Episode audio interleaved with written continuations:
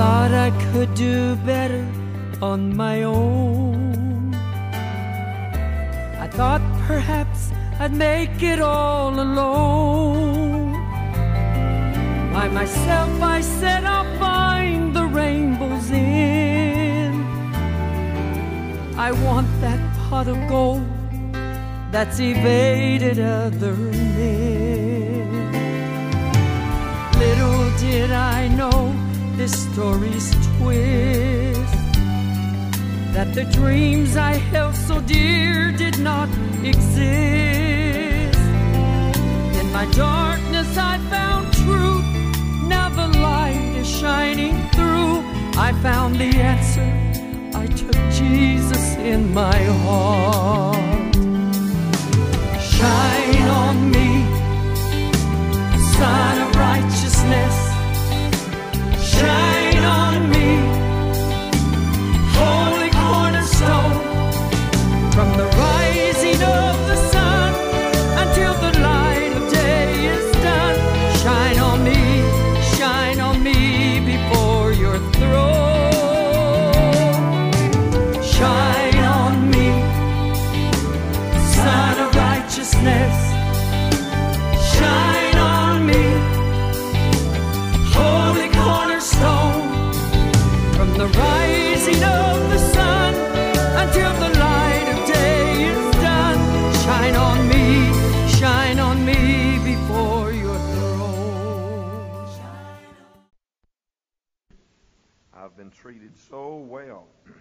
every time that I have come here. Just, uh, I've been, uh, I think, for one of the ministers and wives retreats, and uh, then a couple of your men's meetings that I've been in, and then camp meeting.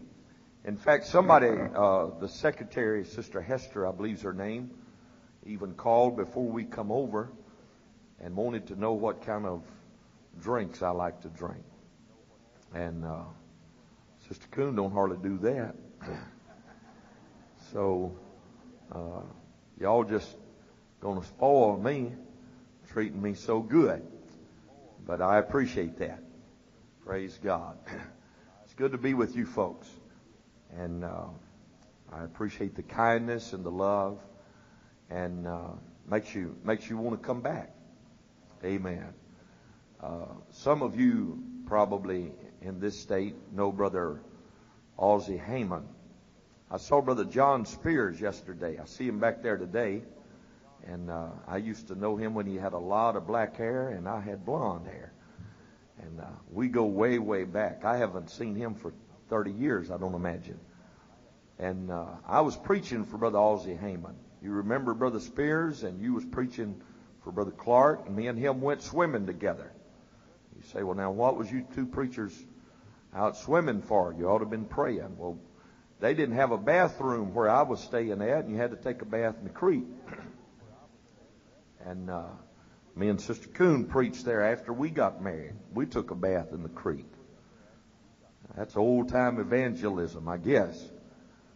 I don't know how many, I don't know how these folks nowadays would make that.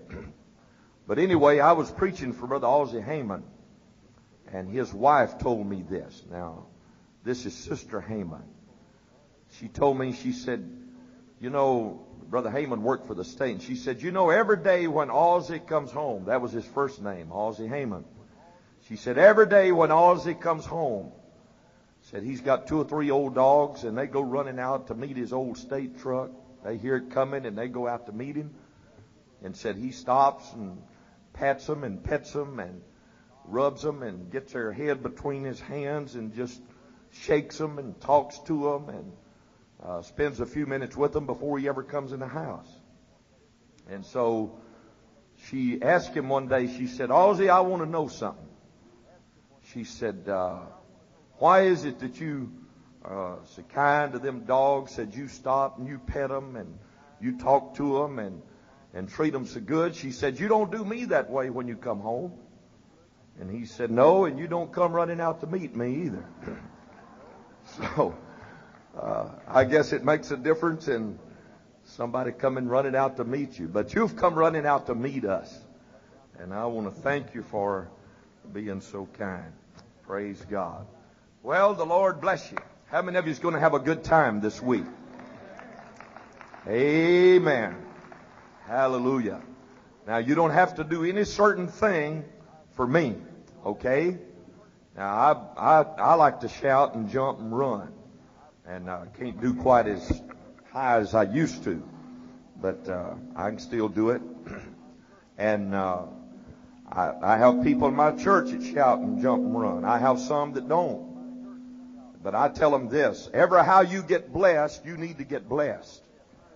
If you get blessed crying, I don't care if you just stand there and cry. I don't care if you just stand there and jump up and down. I don't care if you just sit down. I don't care if you lay down. But you need to get out of the flesh and get in the spirit and let the Lord inspire you and encourage you and give you victory today. Is that right? Hallelujah. And uh, it always puzzled me why people would go to the trouble to go to church, take a bath, get ready, put on perfume and deodorant, comb their hair, buy the gas, come to church and sit down and then pout the whole service. I can't figure that out. If I was going to pout, I'd just stay home in my lazy boy and pout where it's comfortable. Wouldn't you? Amen. Since you're here, why don't we just have a good time? Amen. Enjoy ourselves. Praise God. Hallelujah. Well, the Lord bless you today. And I want to uh, talk to you from the Word of the Lord again this morning in the 18th chapter of the book of Second Chronicles. Now, we don't have a lot of time, but uh, plenty enough. and I want to just talk to you out of my heart. I want to thank everybody for inviting me and have so many friends here and uh, ministers that I've known through the years. And uh, I don't know where to start. Uh, Brother Travis, your good superintendent, uh, I've known him for a long time. And uh, I remember his guitar playing, evangelizing days. That goes back a while. And uh, all the members of the board, Brother Shake Snyder, the old time Louisiana man, just a lot of folks I'm seeing out there that, uh, and I do appreciate all of you. I appreciate the ministers of the gospel, don't you? I appreciate the saints. Amen. Amen. I appreciate our young preachers that's coming on, don't you? Praise the Lord. And uh, young saints, God bless you today in the name of the Lord. Thank you for inviting us to come. And let's make this as good a week as we can. I'd like to give you something to go home with to try to help you in your life for the Lord and walking with God. In the book of Second Chronicles chapter 18, the first two verses. The Bible says, Now Jehoshaphat had riches and honor in abundance and joined affinity with Ahab. And after certain years, he went down to Ahab to Samaria. And Ahab killed sheep and oxen for him in abundance and for the people that he had with him and persuaded him to go up with him to Ramoth Gilead. I could read you the rest of that story, but I think most of you know it. So I will stop there. Right now, would you just pray and ask the Lord to anoint me and to anoint you as we go into the Word of the Lord? Father, we need you this morning. Hallelujah. We need the help of the Holy Ghost. In the name of the Lord. In the name of the Lord. Bless your people today. Let the anointing of the Holy Ghost rest upon every one of us, I pray. In the name of the Lord, in the name of the Lord. Praise God. And everybody said in Jesus' name. Jesus' name. You can be seated. The Lord richly bless you today. And I want to say how much I enjoyed the preaching yesterday before I get into the Bible lesson. Uh, I enjoyed uh, the men that spoke to us, and then I certainly enjoyed Brother Mooney preaching to us last night.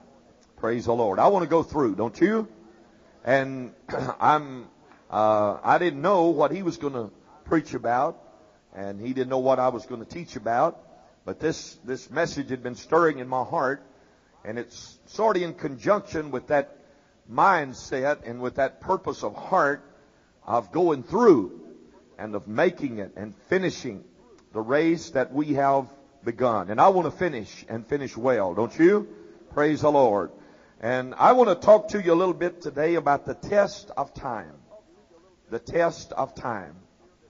Now, the Bible tells us here that it was after certain years that Jehoshaphat went down to Ahab in Samaria and uh, made an affinity with him. Now, time is a wonderful thing. It can be a friend and an ally, and it can also be a tremendous foe. It can be a hard thing for us. Solomon said that to everything there is a time and there is a season for every purpose that is under heaven. And so in our lives, time moves us from one season to another, from one purpose to the next.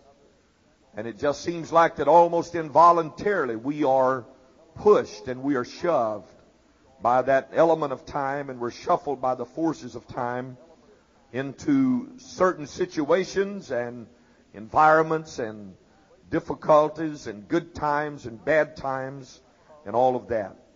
And I know that God is eternal and He inhabits eternity. But uh, He has imposed upon us the limitations of time. And all of us understand that and we recognize that.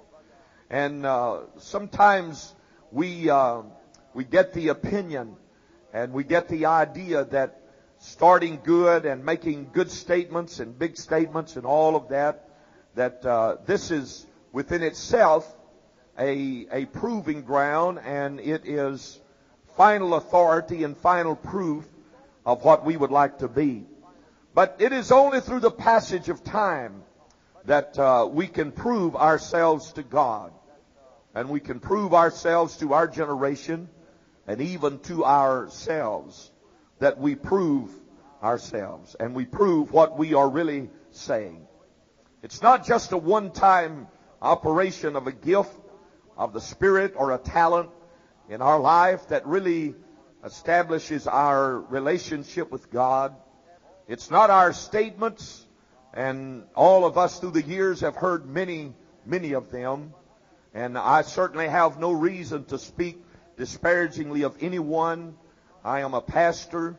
My goal is not to destroy or to hurt or to drive away people even that may fail to some degree, but my efforts are to restore them and to help them and to encourage them and, and try to get them back on the right path. So I'm not here today with a vindicative spirit and um, I'll confess to you that people do not look as good to me going as they do coming. They look better to me coming than they do going. Amen. And that doesn't mean that I want to compromise, that I want to be uh, weak, and I do not want to stand uh, for the truth. Praise God. A lot of people think that cleaning up a church is cleaning it out. And that's not necessarily true. I believe that we can clean up our lives and the church can be shaped up. And at the same time it can grow and it can thrive and it can be good. Amen. And uh, just get, getting rid of the individual does not always solve the problem. So when I talk about what I'm talking about today, I want you to know that it's in the context of mercy and of compassion and of forgiveness. But at the same time, it is not enough for us just to make bold and brash statements and, and say what we're going to do and what we're not going to do, and, and that's always easy to do. But I'm going to tell you something. It takes a big man to carry it out and a big woman to carry it out after we have declared ourselves. It's not just the sermons that I preach that really impresses God the most, but it's how I live it after I have preached it. Amen. And it's not just the fast that we go on and say, well, I'm going to fast today and I'm going to pray today. But the key is, what are we going to do tomorrow? And what are we going to do the next day? And what are we going to do the next day? I want to tell you, friend, God's looking for somebody that will just get in the church and stay with the church. Hallelujah. Get with the ministry and stay with the ministry. Praise God. And it takes, and it takes a dedication. It takes a commitment. As Brother Mooney preached, it takes that uh, mental concept that I'm going to go through. I'm going to see the finish of this. I'm going to see the other side of it. Praise God. And um, so I'm here today to inspire you if I can, to encourage you, to let's get in the church and let's stay in the church. Praise God. It's not just the one night stands. It's not just the beginning that makes the difference. It's not just the big shout and the big hooray of today, but it's where are we going to walk tomorrow and how are we going to stand. Praise God. And uh, uh, I, I know that many, many start, and somewhere we've got to start. I'm not against the start. I'm not against the enthusiasm of the beginner. We need some of that. Amen. You know, I like to pray people through that are just wild-eyed and bushy-tailed.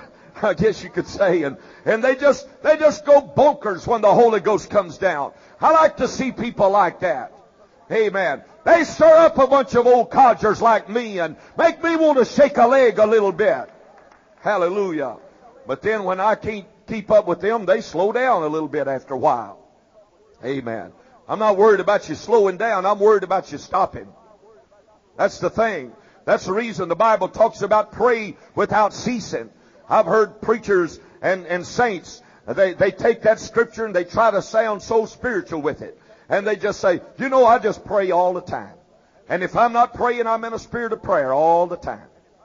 Well, how come you blowed your stack when you got a $175 water bill? What, what was you doing then? Down at the utility office. They didn't think you was a praying much. Hallelujah. Praise God. Now, I'm not off of the subject, really, too much. The Bible says pray without ceasing. That doesn't mean that you pray 24 hours a day.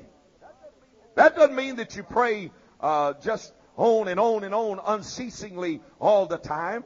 You know what the writer is saying? He is saying, don't stop praying. Praise God. You know, now I, I told you I wasn't very spiritual, so don't don't expect a whole lot out of me. Okay, Brother Reed? You've been knowing me a while. You know I, I'm just an old coon.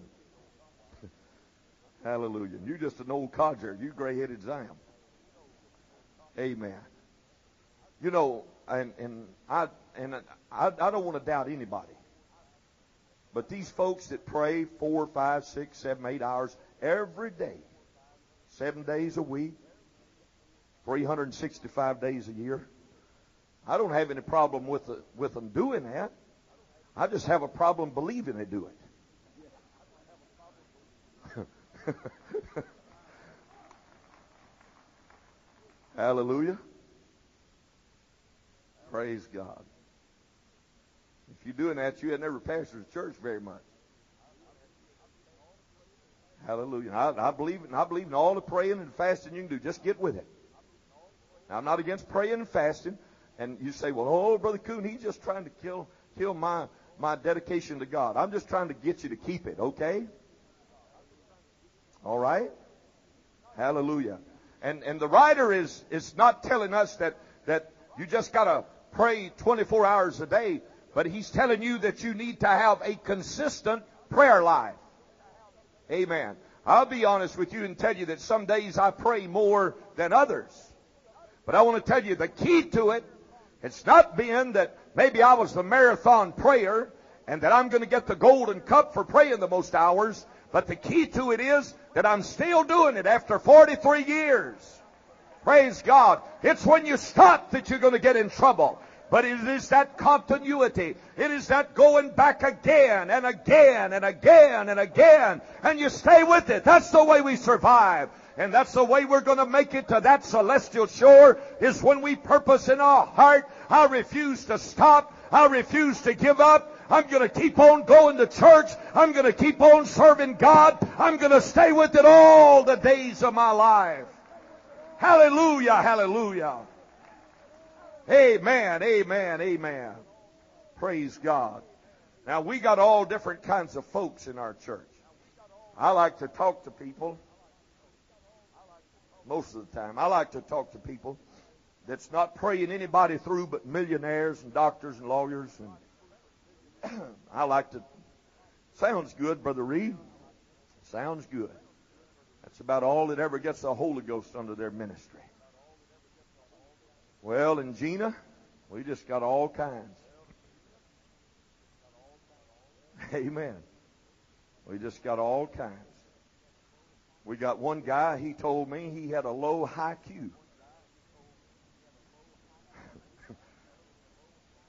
so we got at least one feller with a low IQ. Praise God.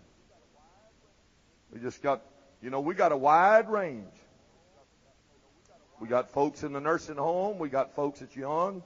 We got all kinds. And uh, thank God for every one of them. I'm serious. Thank God for every one of them.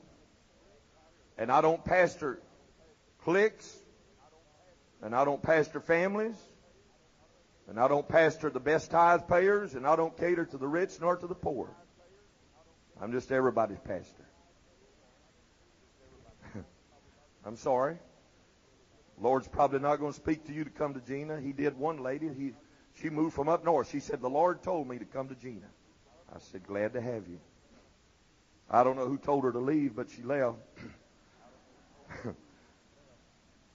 Praise. Hallelujah. In fact, he don't tell many people to come to Jena. I was telling somebody last night in 1910 when our parish was separated from Catahoula Parish, LaSalle Parish had 9,600 people in it, Brother Travis, in 1910. In 1996, it had 13,600. We have grown 4,000 in the last 86 years. So we're on the move.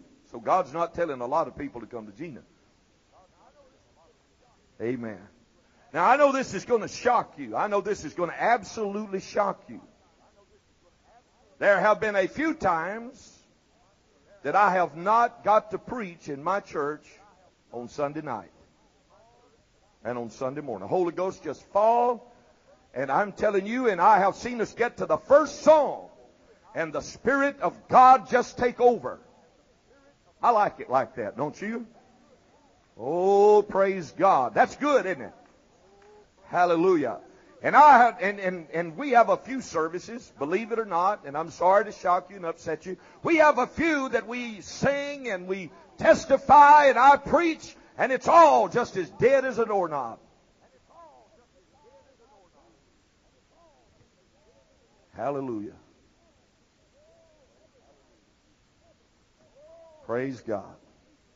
You say, oh, every time we meet together, we just run. That's all right. Nothing wrong with that. But you ain't a running in the Holy Ghost every night. Some folks are just a running. and it ain't nothing wrong. I don't care if you just run. I don't care. Just take off.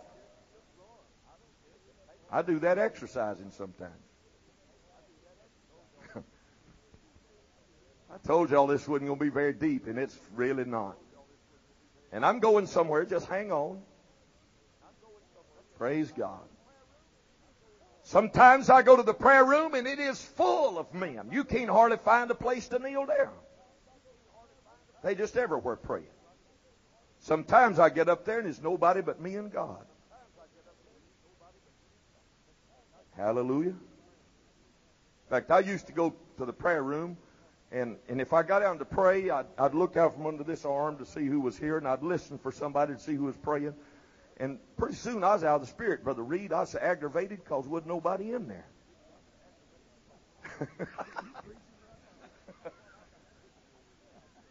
you know what? I got the victory over that. I said, My God, I'm not praying. I'm just up here seeing who is a praying. It's not doing me any good, and time is time for me to get out. I was half aggravated and out of the spirit, and the Lord give me a sermon for everybody that wasn't a praying. Amen. And all of that, I decided I'm just going to go to praying. I don't care who shows up. I'm just going to keep praying. I'm going to talk to God. Amen. Hallelujah. Amen.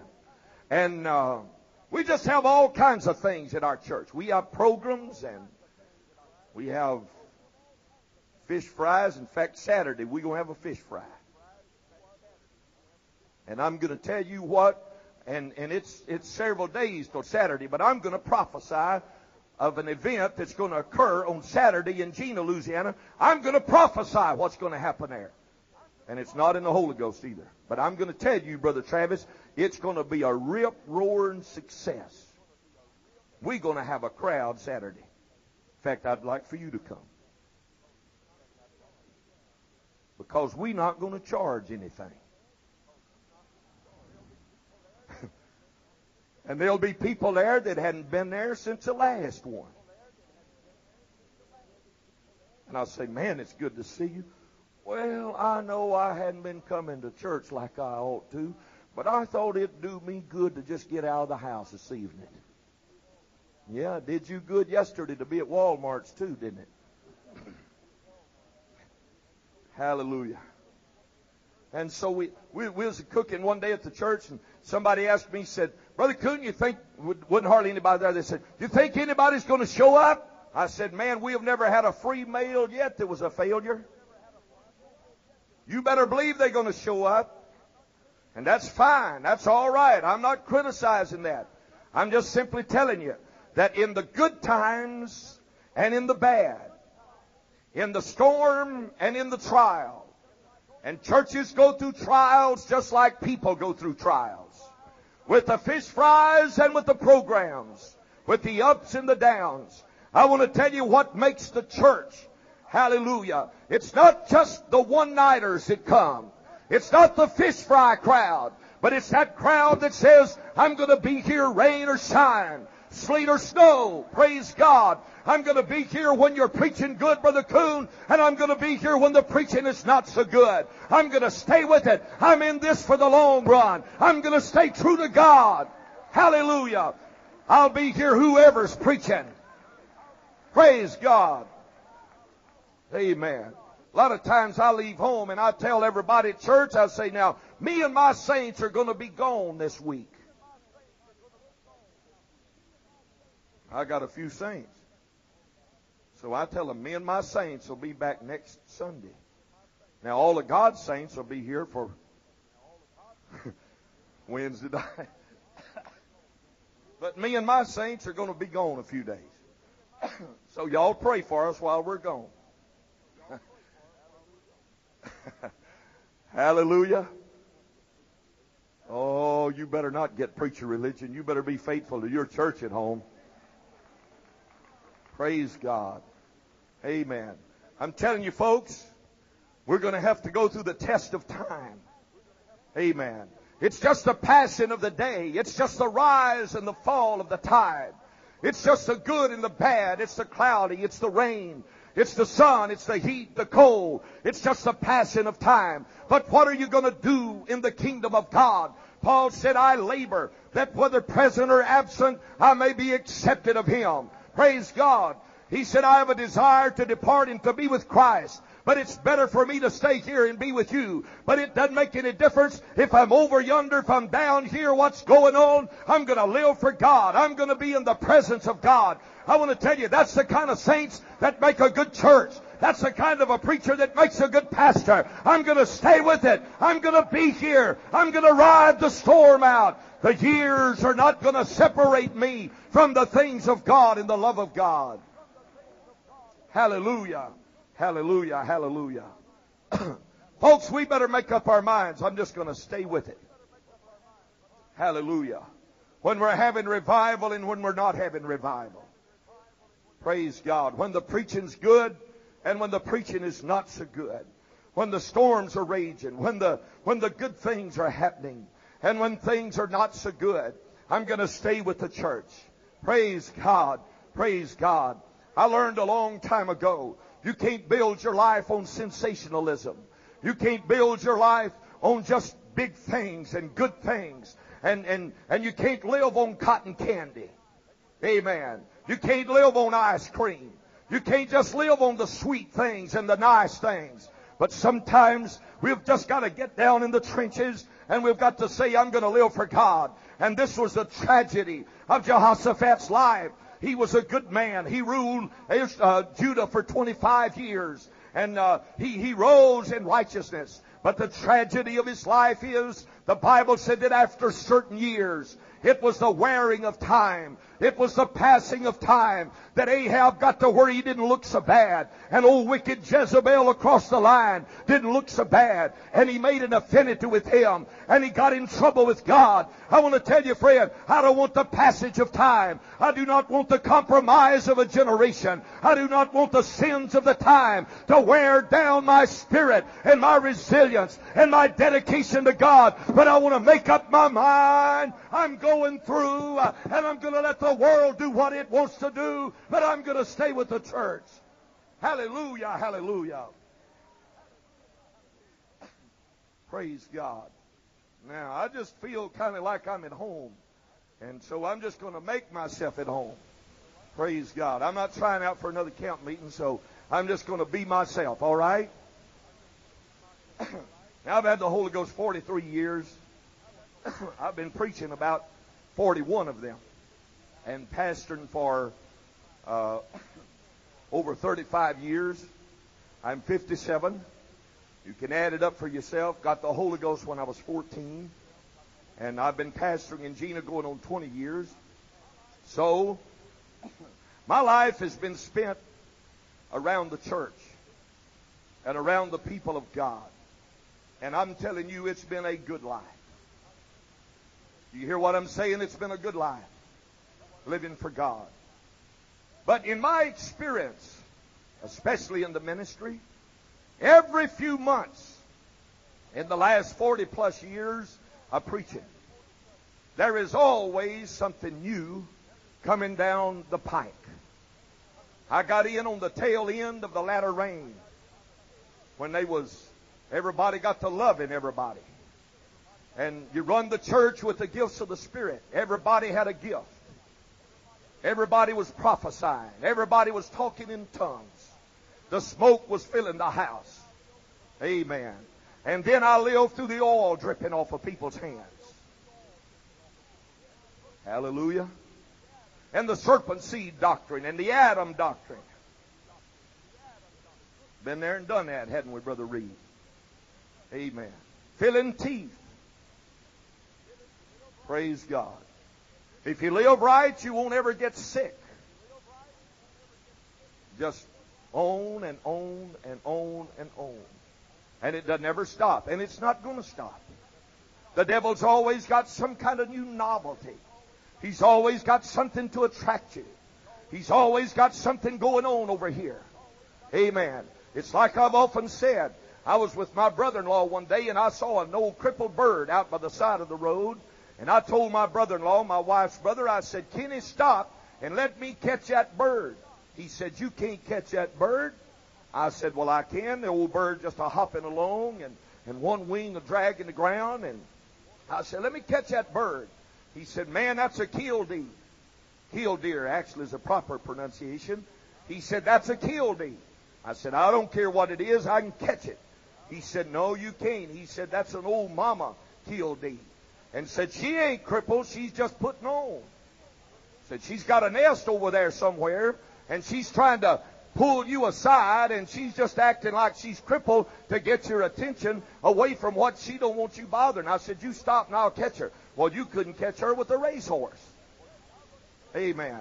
I'm going to tell you, I run into a lot of killdees all the time. Some trying to get your attention over there, over yonder, and somewhere else. I don't know how many wrecks I've nearly had. Sister Coon said, Look, honey, look, look, look. I said, What is it? That pretty house with them green shutters over yonder about a quarter of a mile. And I'm a going 75 down the interstate. Amen. Hallelujah. You can't do much shopping and drive and not get killed. Hallelujah. Just running off of the road, getting sidetracked. Hallelujah.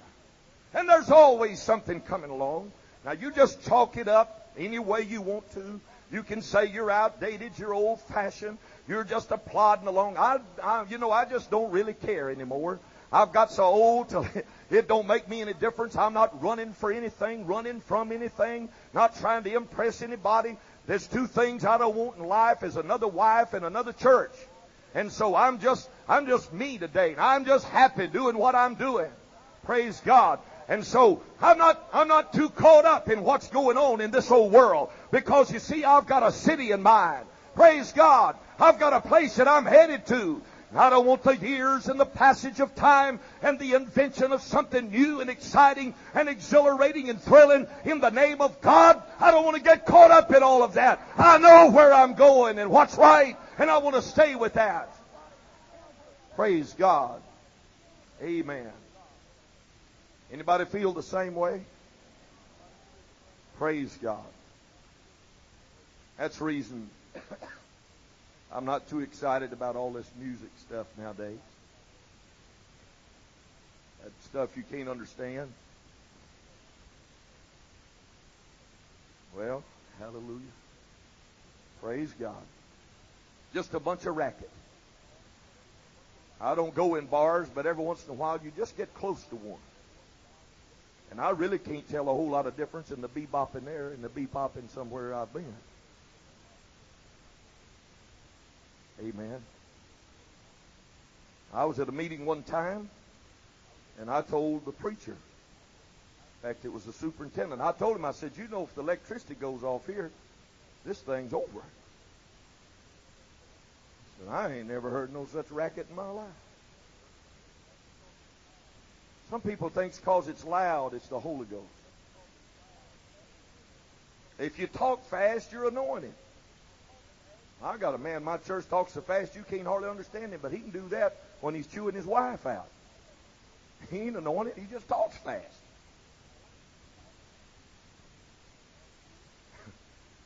Hallelujah.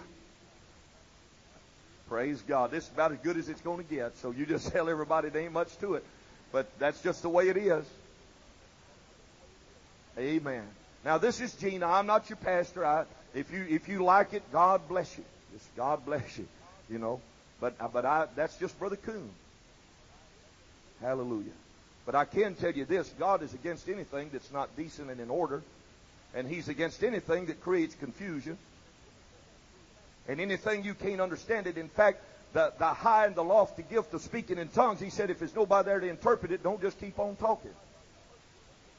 And there ain't nobody around to interpret some of these songs. So you just need to quit.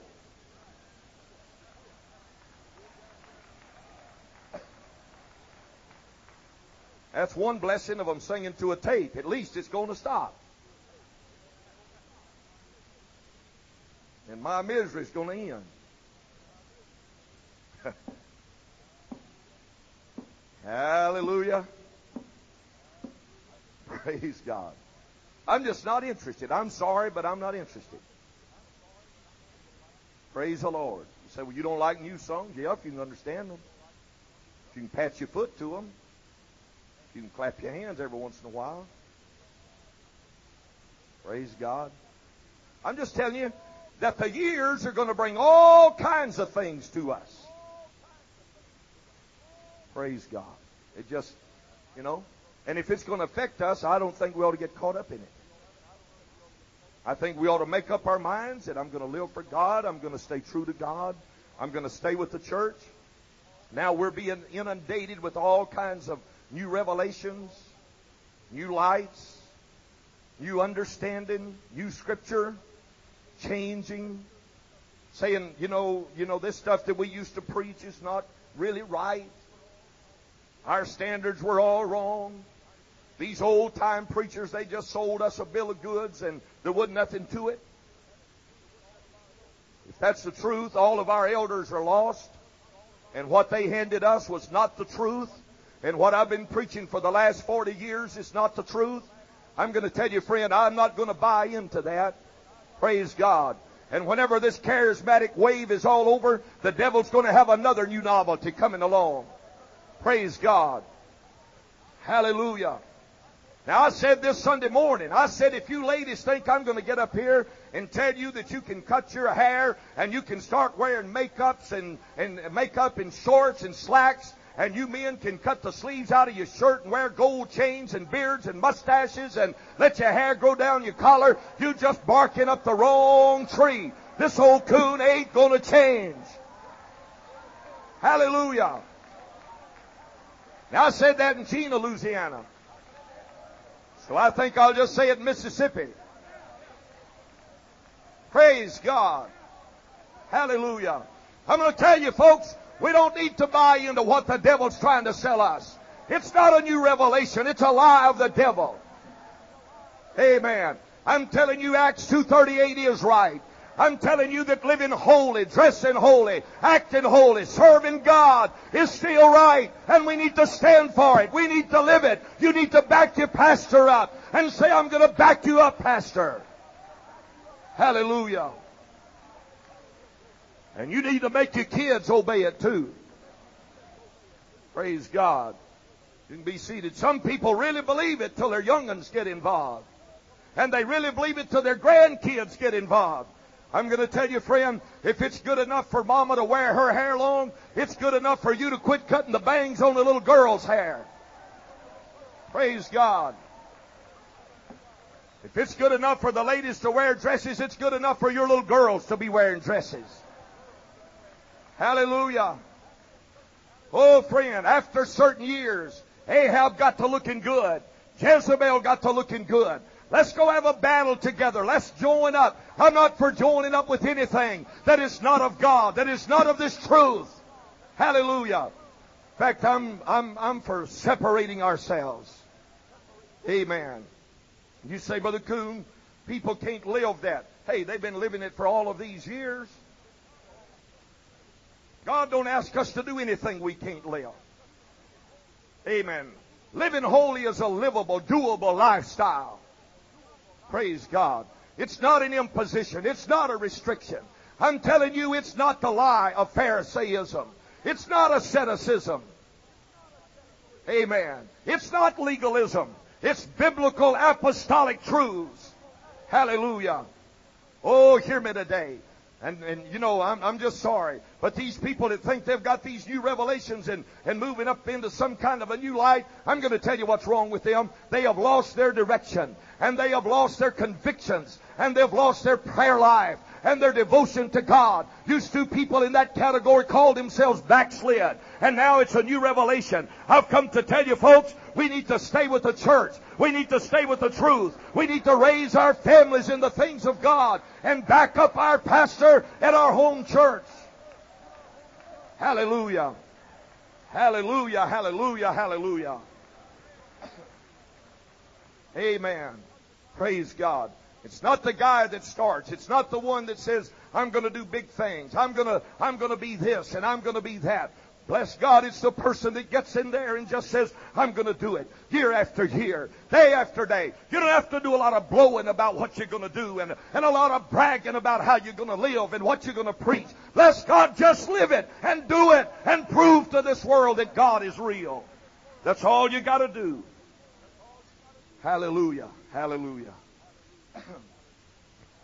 How many of you have ever bought a 50th anniversary gift for somebody that was on a honeymoon trip. Anybody ever do that? I don't. In fact, I get kind of aggravated buying these gifts for people when they get married. Because the ink don't get dry good till they're divorced, separated. Hallelujah. Praise God. You know, I learned a long time ago you can get married under orange blossoms and still get a lemon.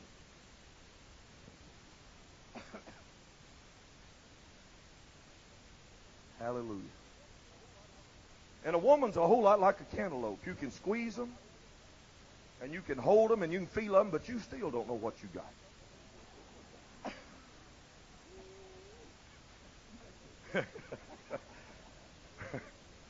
That's true. I'm just telling you. And that is the reason. Now, now, if, if I'm off course, somebody can help me. But this is experience, Brother Nation. I don't do any premarital counseling. I don't do any. I don't talk to people that's fixing to get married. Call them in the office and spend 14 sessions with the man and 22 with the lady, and 13 together. I don't even do one. Because when you think you're in love, you go blind and deaf. And the older you are, the blinder you are, and the more deaf you are.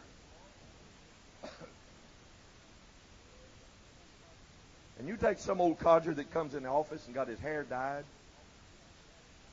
and he's fixing to get married again, you ain't going to tell him nothing.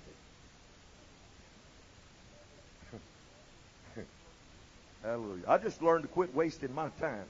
You know, because, and I've done a little of that, but they come in the office and they sit down on the couch and you couldn't put a pin between them. And they all hugged up and they're rolling their eyes. Tell him, baby. Two can live cheap as one. Where y'all to live? Oh, the Lord will provide, won't he, honey? You got a job? No, but we're believing God. Is that right? Hallelujah. Just wasting your time. There's two. Amen. It don't do no good to tell them you don't need to get married. That's just going to make them want to get married. They just they're going to do it. Now I do a lot of post marital counseling. I get them when they sitting one on this end and one on that end, and they're looking this way instead of rolling their eyes at the other. Hallelujah. I'm talking about staying. Amen. Staying put, staying married. Hallelujah. Amen. I could preach a long time on that. Just making up your minds you're going to stay together. And you're to you're to make it through. I left the house one day and Sister Coon said, "Honey, you coming back?" I said, "I've been coming back for 30 some years. Sure, I'll be back." Yeah, I'm going to turn up.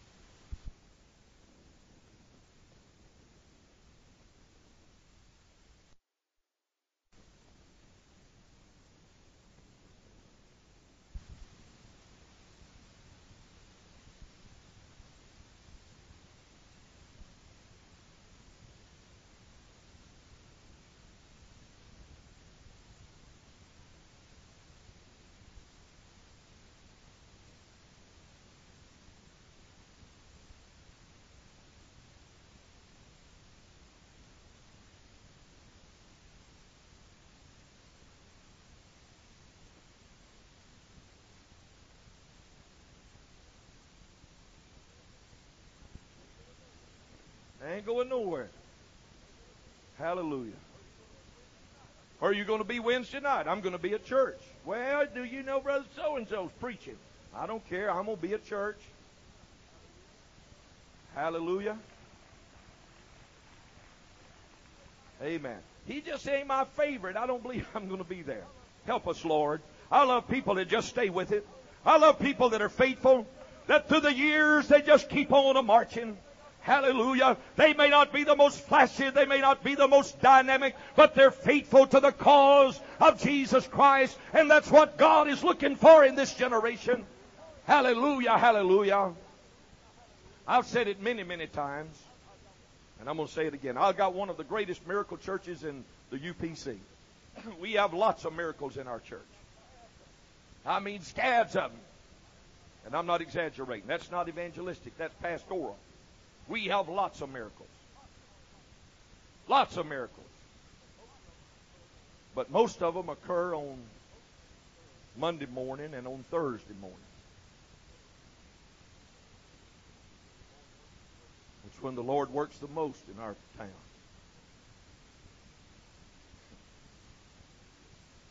Hallelujah. You know, I just feel so bad tonight, I don't believe I can make it. Like a kid missing a school bus. Hallelujah. Come on, folks. Let's let's do better than that. Let's just make up our minds we're going to stay with it. It doesn't matter what comes, it doesn't matter what goes. I'm going to stay with the church. But you understand that time can deface and it can wear down and it can hinder and it can hurt. But listen to me, friend. The prize does not go to the sprint runner. It does not go to the man that begins the quickest and the fastest, but it goes to the man and to the woman that endures. The race is not to the swift or the battle to the strong, but it's to the one that endures to the end. The same shall be saved. That's the way we're going to make it after a while, is by just staying true to God. Amen. I uh, I pastored a man one time in uh, Indiana, just uh, and I saw Brother Mooney come in a while ago, just south of where uh, he pastors. I was in Columbus, Indiana, 40 miles south of Indianapolis, and we had in our church. He was a black man, wonderful man, highly educated, and he was a, a qualified and certified locksmith.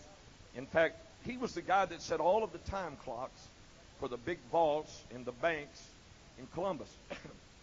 he had that expertise. He wasn't just one of these little uh, lock men, you know, that fix locks and unlock car doors. He uh, he was he was into the heavy stuff and in, into the real intricate stuff of time clocks, maybe two or three doors into vast vaults, and and he would set those numerous clocks that open the vaults at certain times, and and all of that. And I was talking to him one day, and and I said, Brother Martin, I said, um, uh, what kind of lock uh, do you have, and, and, and do they have a lock invented yet that nobody can, can, can get through and nobody can break it and nobody can decipher the code or, or, or whatever? And he said, Brother Coon, he said, really, that's not even the goal of, of locks and, and, and the vaults and all of that. He said, they don't, they don't make a vault that you can't get in. They don't make a lock that can't be uh, broken and cannot be decoded and cannot be entered. He said, that's not even the, the purpose of a lock. I said, well, what is the purpose of a lock then? If it's not something that nobody can get through and, and, and, and it's absolutely fail proof. He said, the purpose of a lock is, is not to stop a thief, but it's to slow him down. Because he said, time is the biggest enemy of a thief. And he said, if you can keep him working at it long enough, he's going to get caught. And, and that's the goal of it, is to retard his progress. And you know what? Time is a great enemy to the thief. It is a great enemy to the hypocrite. It is a great enemy to the liar. It is a great enemy to anything that is false and that is not right. But it is the greatest ally of a man that is righteous and that is true and that is living for God. And oh, friend, listen to me. As the years click by and as the days go by, they ought to just register with God. They ought to register with man that we are walking with God, that we are serving God, that we're staying true, that by the grace of God we're going to finish. We're not quitting the race. We're not departing from the faith, but we're going to walk on until we finish what we have begun. Praise God. Praise God. But I want to tell you, that in the passage of time, all kinds of things are going to come against you. Every kind of uh, a temptation, every kind of spirit, every kind of attitude, every kind of effort of the devil. And, and I'm, I'm not trying to discourage you today. Uh, listen to me carefully. The devil's going to try one kind of ploy, and he's going to try another. He may work through your family. He may work through your kids. He may work through some devious element to get you distracted and to get your mind off of the goal and to get you sidetracked and disturbed and to get you offended. You know, the devil would love nothing more than to get you offended and to drive you out of the church.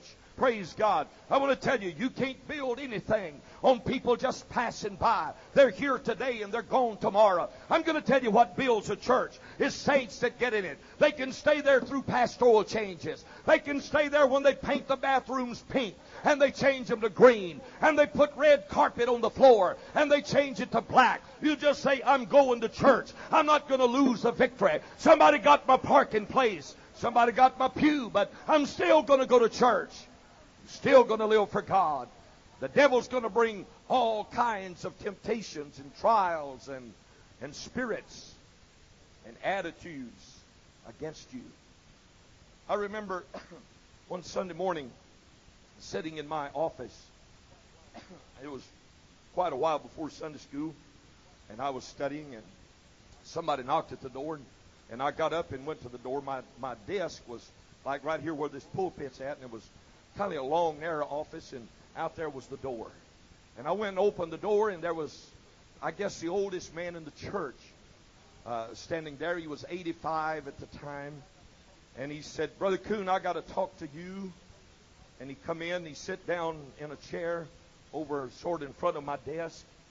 And he, I can see him in my eyes, mind's eye today. He sat there, a heavy old man, uh, been in that church for many years and, and he just started weeping profusely. And he stopped and he said, Son, lock the door. And uh, I wasn't offended because he called me son at his age. I was about 32, maybe. And uh, I said, What? He said, Lock that door. I said, All right. I got up and walked by him and went and locked the door. And I called him by name. I said, What's the matter? And he just started weeping again. And I said, Well, well, try to get a hold of yourself and tell me what's wrong. And he just kept crying and crying. And the minute he said, uh, well, he said, uh, I've just come to tell you, Brother Coon, that I'm going to the penitentiary. And I said, what? He said, yes, sir, I'm gone. And I said, well, what in the world's going on? I thought he committed a crime. And he said, well, you've been preaching pretty straight, you know, about living right and getting your heart right and your life right. And he said, God's been dealing with me. And I said, What's He been dealing with you about? He said, Well, the first thing is, and he said it don't amount to much. He said, I went to a doctor and he did an eye surgery on me and I lost my eye. And I said I wasn't going to pay him. But he said, I'll pay him. That's not much. I'll send him the money.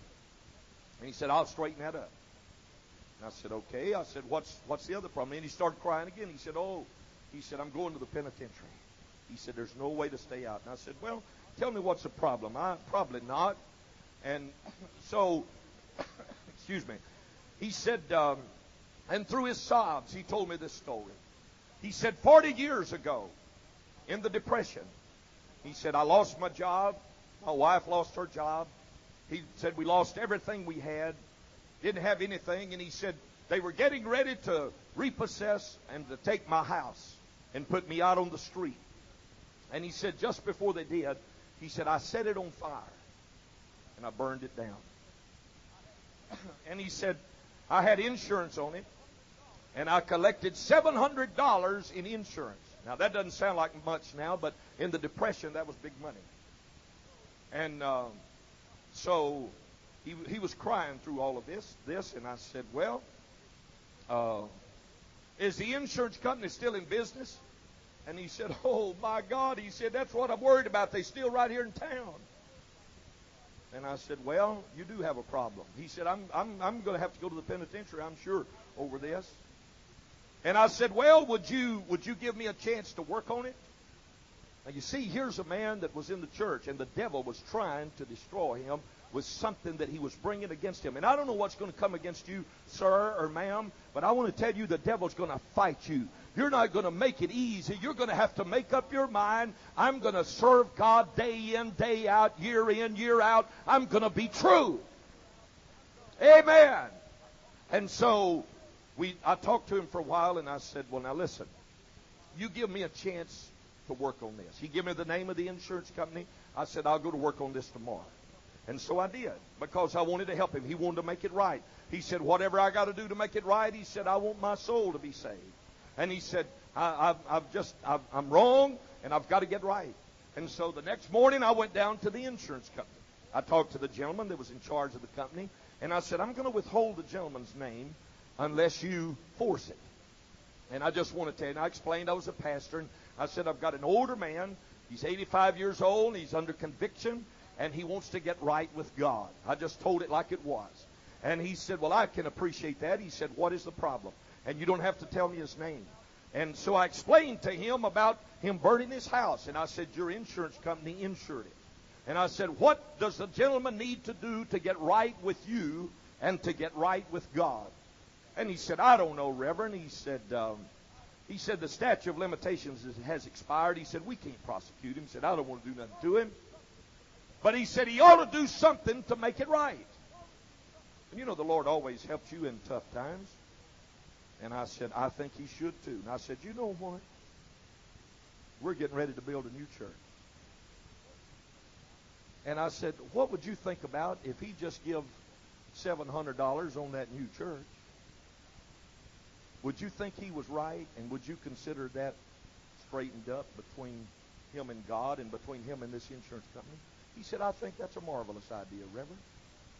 I said, all right. I said, I'll leave here and go talk to him.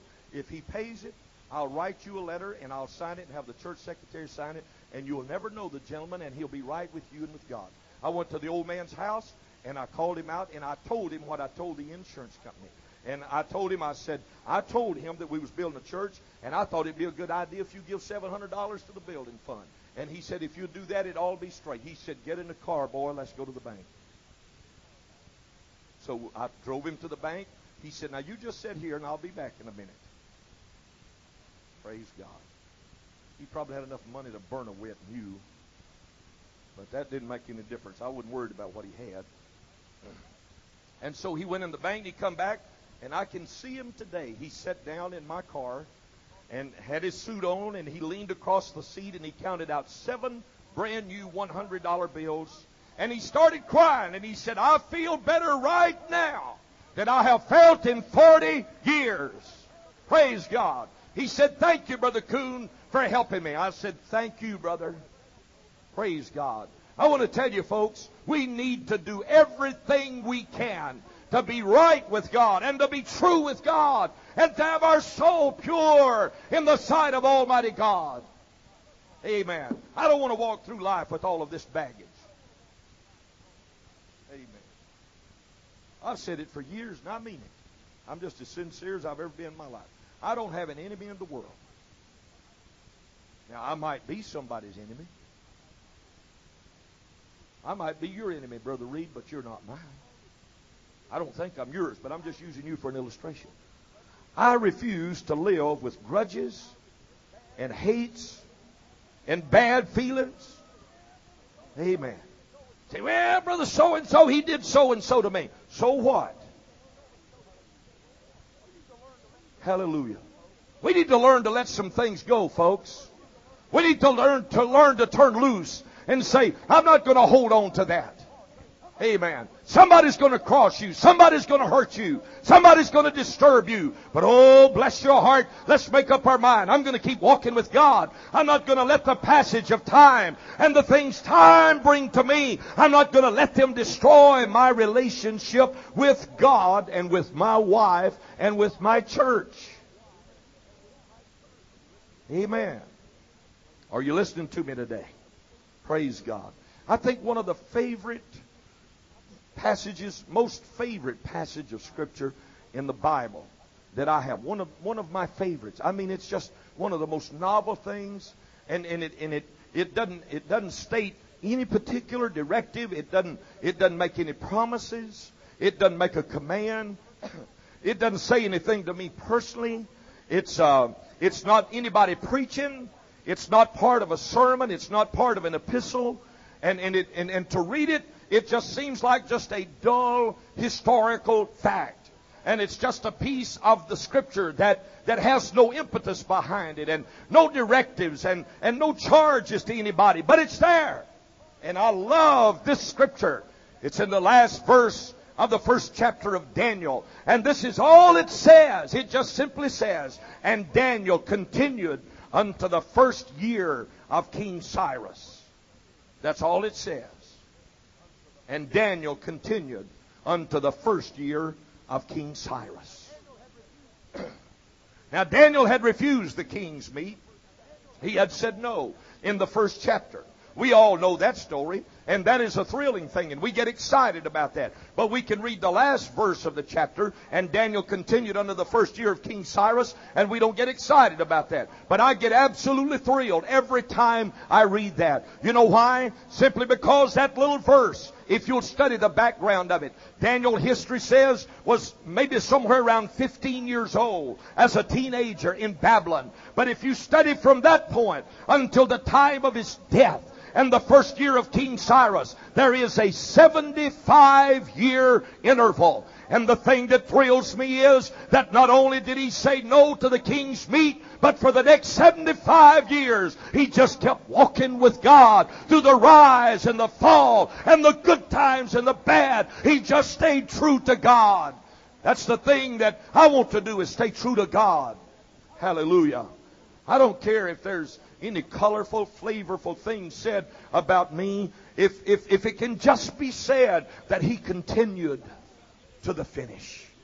He continued to the finish. That's all I need for anybody to say. It's not how many miracles I saw. It's not how many fish fries I went to. It's not how many laps I made about the church. But how long did I stay? Did I stay true, Brother Reed? Did I stay faithful? Did I finish the course that I was involved in? That's the thing that I'm really concerned about today.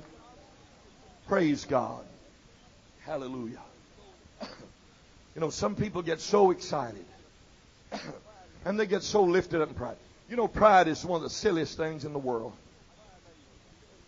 Amen. I get amazed at people. And pardon me. You know, I see people come in the church, they don't have anything, they get the Holy Ghost and start paying their tithes, and God starts blessing. them. I see people raised poor as Job's turkey, as we say in Jena. Don't have anything. And I understand that. I grew up the same way. Now, Brother Reed, I'm sure you was quite wealthy in your childhood. But, uh, you know, you just kind of look like you've always been rich. But that wasn't the truth where I come from. But you know, I see people that didn't have anything and they grew up with nothing and they'll get them a new car. And boy, you can tell. They just think they're the hottest thing on the block. Amen. Got a new car. And they hadn't got sense enough to know that three months ago, that car they're driving was a bunch of snuff cans and a, and a, and a bunch of old wrecked cars and a bunch of tin lids off of five gallon buckets. And they melted it down and run it through a stamping mill and sprayed some paint on it. And then they fixed a plastic emblem and covered it with gold paint and melted down a bunch of pampers and that had been used and, and milk jugs and, and, and all kinds of stuff and made you a plastic dash and put in it. And you get behind the wheel and you think you're somebody come to town. Hallelujah. Isn't that goofy? Getting lifted up over a car. Well, you ought to see what the name is. Well, it don't matter what the name is on it. You know, I get so sick of people looking in my suit. What what name brand is it? Oh, that ain't no J.C. Penney. It's got your name in it. You a Reed, ain't you? That's a Reed suit.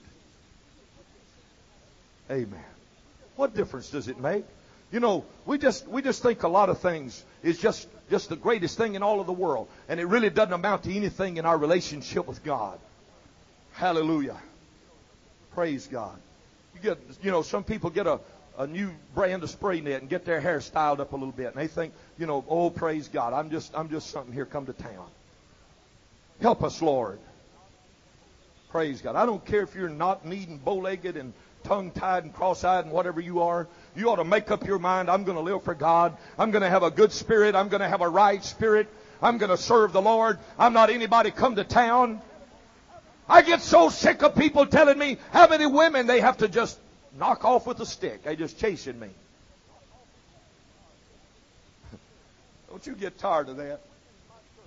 Praise God. These women in my church after me. Oh, just, I'll tell you, it's something, Brother Travis. I don't know if I'm going to escape it. It just looks like, it just looks like. I, I'll tell you, I didn't know women were so bad these days. But it's just getting out of hand the way these women act. Now, I'm, I'm too old for that ignorance. You're not telling me how bad women are. You're telling me that you're not acting very good. You're reporting on yourself, not everybody else. I'm sorry, but I, I've learned better than that. Hallelujah. You know, it ain't long till I'm fixing to quit here. Everybody said, Praise the Lord.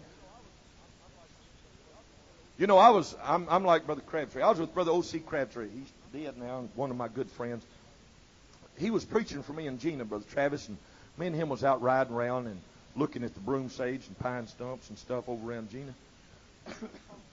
and uh, just talking and just, you know, nothing bad, nothing wrong. We're just talking. Just a couple of men.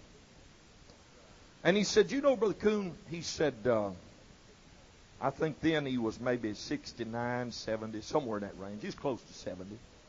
He said, You know, Brother Coon, he said, I've been married all these years and pastored for years, traveled all over the country, and he said, There's never been a woman made a pass at me.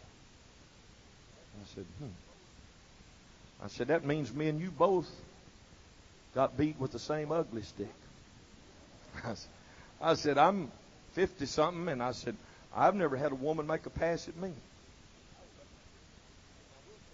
He said, but now, he said, now we'll tell you this. He said, I was with a preacher in Florida not long ago, and he said we was talking. He said we was out in a restaurant eating, and he said, now this guy used to be out in the world. Said he was quite a ladies' man. Said he got in the church. He straightened up. Said no problem with that now, but he's he's living for the Lord, a great man, and he's a preacher now. And he said, I, I made that statement to him, and he called his name, and he said, I told him, said, brother, he said, you know, I'm such and such age, and he said, I've never had a problem with women making a pass at me.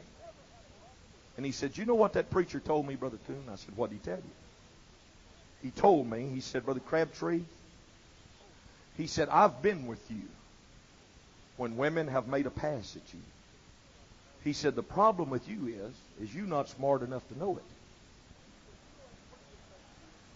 And he said, You know, that's a pretty good thing to be ignorant about, isn't it? Hallelujah. Some things you just need to be ignorant about. Praise God. What you going to do tomorrow? What you going to do next week? Paul said, For me to live is Christ. If I die, it's going to be a gain, but if I stay alive, I'm going to serve God, and I'm going to live for God, and I'm going to serve God. Now, I've come to just tell us, folks, in, in, in, as, in as nice a way as I possibly can, that we need to just remember where God has brought us from. Remember our commitment to God. Hallelujah. The Lord warned Israel, He said, after you have been long in the land, after you've been there for a while, He said, don't get to thinking highly of yourself and don't get to thinking that I did this and I did that and I did something else because he said it's God that did it all for you. Folks, let's don't forget our heritage. Let's don't forget where God has brought us from.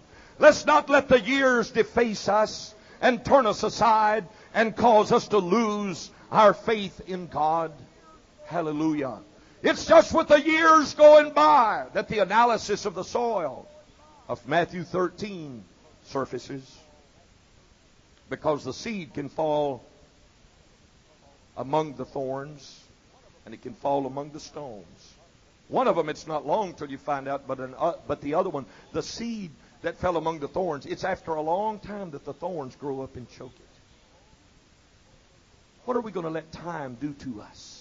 Are we going to keep the stones out? We're going to keep the thorns out? We're going to keep our heart pure, our minds pure, our souls pure, and walk on with God? Or are we going to let just the accumulation of the years, the little hurts, the little grudges, the little feelings. Brother so and so said this. You know what we need today? We need a good mind cleansing. We need to wash our soul. We need to bathe in Calvary's flow all over again and get rid of the baggage of the years, the, the hurts and, and the failures and the disappointments. And, and we need to get up and say, I'm going on with God. It doesn't matter if you've been bypassed. It doesn't matter if you've been hurt. It doesn't matter if you have failed. It's time to say, I'm going on for God. Hallelujah. Let's stand together. Praise God. I'm not through, but I, I don't hardly ever get through anymore. But I've said enough. There's two men in the Bible, and I'll close with this. There are two men in the Bible that intrigue me. they interest me. I have studied them and researched them to as much of a degree as I possibly can. And uh, I still don't know all I'd like to know about them. The Bible only mentions these two men, if I recall, just in one little passage. And it mentions it far over in the history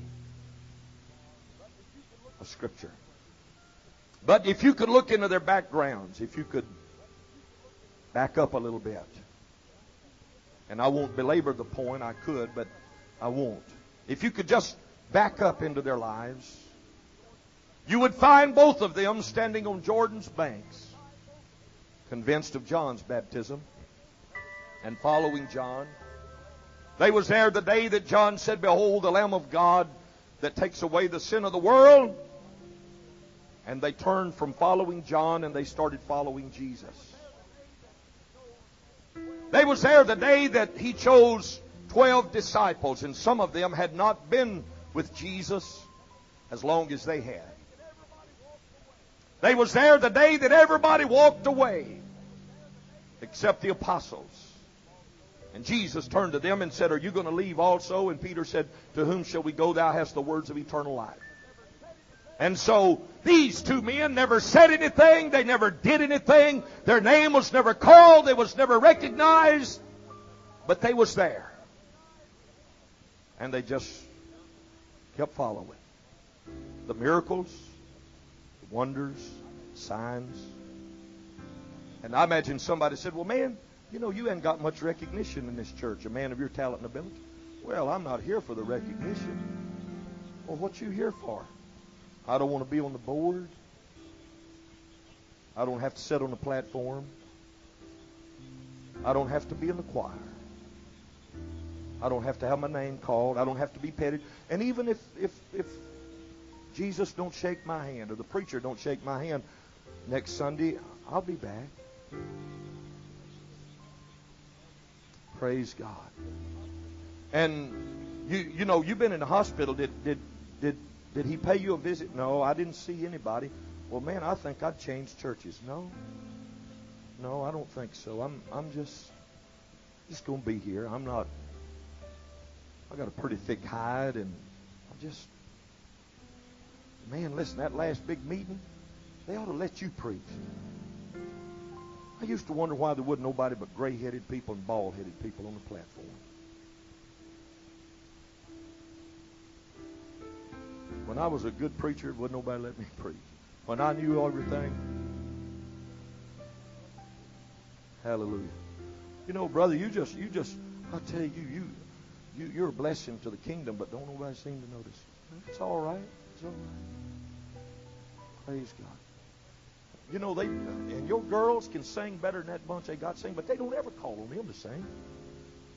Well, that's fine. My kids don't. My kids don't need to be put up every night. Well, I don't think I'd tolerate. Well, that's all right. No, don't worry about me. I'll be here. And these fellas just kept walking. They was there the day he ascended into heaven. A bunch of them said, "Well, I don't know if it's true or not." But they turned around with 120 and said, We're going back to Jerusalem. Man, nobody's ever called your name. You stayed when everybody else left. I don't see how you did it, but I'm going to keep serving God. After certain years, I still love Jesus. I'm going to follow him to the finish. When Judas sold out, they was there in the garden. They followed him in prayer. They followed him in the good times and the popularity. In the crucifixion, they was around the cross. Never mentioned. And then one day, as they were in an upper room, Peter stood up and said, Judas, who fell by transgression and went to his own place, he said, Let somebody else take his bishopric. And who is there among us that has been with us from the baptism of John unto the ascension of the Lord. The Bible said they looked around, and I'm paraphrasing, and there was Matthias and Barsabbas. You mean you've been here all the time? Yes, sir. You, they didn't pick you for an apostle. They didn't. They didn't mention you. Nothing like that. No. Man, and you still here? Yeah. I'll be here when the morning comes. Not looking for anything, just I just want to follow him. And they chose Matthias to take Judas's place. That's all you ever read. If you hear about Barsabas, now I don't know if it's even the same Barsabas. You can read about him later in the book of Acts when there were some great men that were sent out.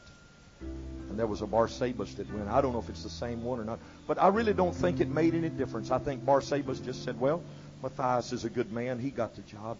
I'll be right behind him. I'll just keep walking with God. After certain years, the test of time, what are we going to do with it?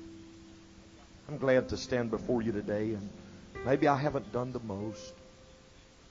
Maybe I haven't been the best. Maybe I haven't been the strongest. Maybe I haven't done everything I could. But there's a real delight and fulfillment to be able to stand before you today and say that after all of these years, I'm glad I've lived for God. I'm glad I didn't quit. Glad I didn't get caught up in anything. Aren't you glad you're in Bible study this morning? Aren't you glad you're at camp meeting? Just being here says a whole lot for you. Let's thank the Lord and let's ask Him to help us to finish. Lord, don't let the years separate me from you, but let it draw me close to you. God bless you.